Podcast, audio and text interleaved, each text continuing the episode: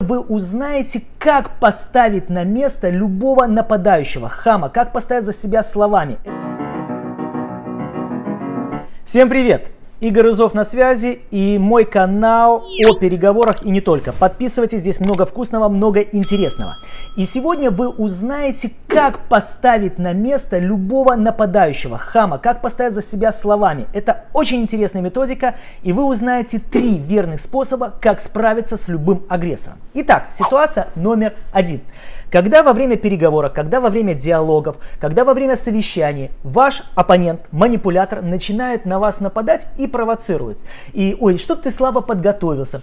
Ой, вообще ты что специально тут нас блуд гоняешь. И говорится какие-то реплики, а может быть на вашу внешность. А что это у тебя за прическа такая?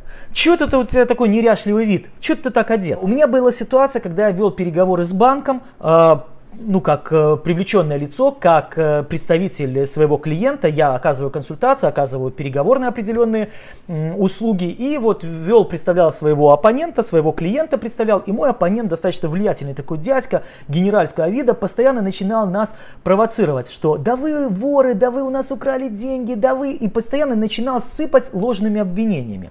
И вот моя задача была его купировать, его отстранять. И когда он начал очередной раз, что да вы там ворюги, я говорю, так, давайте остановимся. Вы специально нас провоцируете? И он такой, ну я, и смотрите, что происходит. Он, нет, ну я хочу сказать, я говорю, еще раз повторяю, вы нас специально сейчас провоцируете?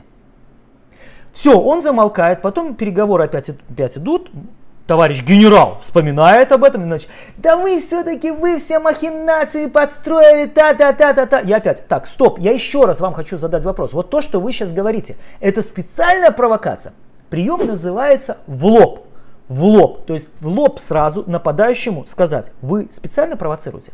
То, что вы говорите, вы действительно говорите для чего? Для того, чтобы что-то мне сказать или спровоцировать. Не бойтесь это сказать в лоб любому человеку. При этом человек начинает теряться и начинает пытаться оправдать свою позицию. Он замолчит, потом продолжит еще раз. Это я на всякий случай говорю, потому что комментировать будет. И что, если он продолжит? Если он продолжит, мы повторяем еще раз. Вы специально меня провоцируете сейчас. Причем, заметьте, глядя глаза в глаза пристально. Вот такой вот первый прием, который называется в лоб. То есть мы атакуем атакующего в лоб. Первый прием. Прием номер два. Удар на опережение. Что это за прием такой?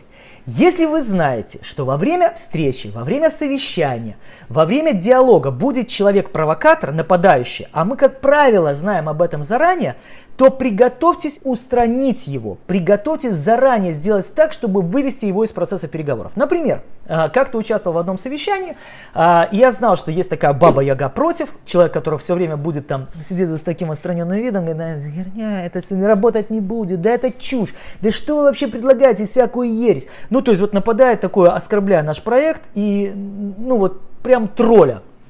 И когда мы пришли, только начинают говорить, я говорю, я сразу хочу сказать, и что Николай Иванович, естественно, вы же против всего, что я буду говорить, правильно? Он, ну почему же? Я говорю, ну смотрите, вот все, что мы будем говорить, уже заранее вы не согласны. Он такой, ну почему? И все вокруг за, засмеялись, потому что, конечно же, все понимают, что это поведение Николая Ивановича. И потом, когда Николай Иванович, он сначала сидел, сидел, сидел, а потом опять, ну, я говорю, так Николай Иванович, а, может, что скажете против нашего проекта? Да нет, ну все нормально. То есть устраняем человека заранее. Устраняем заранее. Это можно сделать, причем э, я сделал это шуткой, можно это сделать и не шуткой, можно это сделать по-серьезному, но иногда шуткой сказать, слушайте, Давайте Николай Иванович у нас сейчас будет нашим оппонентом, то есть он будет нашей оппозицией. Иногда можно и пожестче сказать, и дать фамилию этому оппозиционеру. У нас канал не политичный, ну, можно сказать, вы будете нашим а, Байденом, да, я буду Трампом, а вы Байден. Или наоборот, да, к примеру, если мы говорим про Америку, про Россию лучше не надо. Так вот, э, когда мы бьем на опережение, мы сразу как бы устраняем этого человека. Ну, вы же будете заранее. Вот что бы я ни сказал, вы же все равно будете против. Вам же все равно это не понравится. Смотрите, какая легкая провокация, провоцирую провокатора. Ставим его на место. Ну и самый эффективный прием самый классный, самый здоровский прием, третий, о котором хочу рассказать. И рассказать его, я уже упомянул а, фамилию Трампа, как гениально его применяет Трамп и разбивает нападки в свою сторону. Когда он вел переговоры с Хиллари Клинтон, дебаты, Хиллари Клинтон там сыпала всякими обвинениями, она нападала на него, он что сделал? Он выслушал все нападки до конца, а во время ее нападок фамилия Путин, Россия, кибератаки звучали постоянно. И когда он дождался конца выступления, он посмотрел ей пристально в глаза в глаза и сказал, а мы с Путиным не знакомы. Что это за технология такая? Это Первое, не отвечать на все нападки. То есть самая большая беда, когда мы разговариваем с человеком, который на нас нападает, это пытаться ответить на все его выпады, все его нападки. Нет. Нужно выслушать язык до конца, не обязательно молчать, можно уточнять, можно, главное не оспаривать. То есть не надо спорить с каждыми нападками. Выслушали, после этого во, во время его спича запомнили самый слабый нападок, самый слабый аргумент, и потом разбили именно самый слабый аргумент, что сделал Трамп. К примеру, человек может там начинать, да вы там из-за вас, там производство рухнуло, да вы там, блин, и вообще вы не вовремя даете отчеты.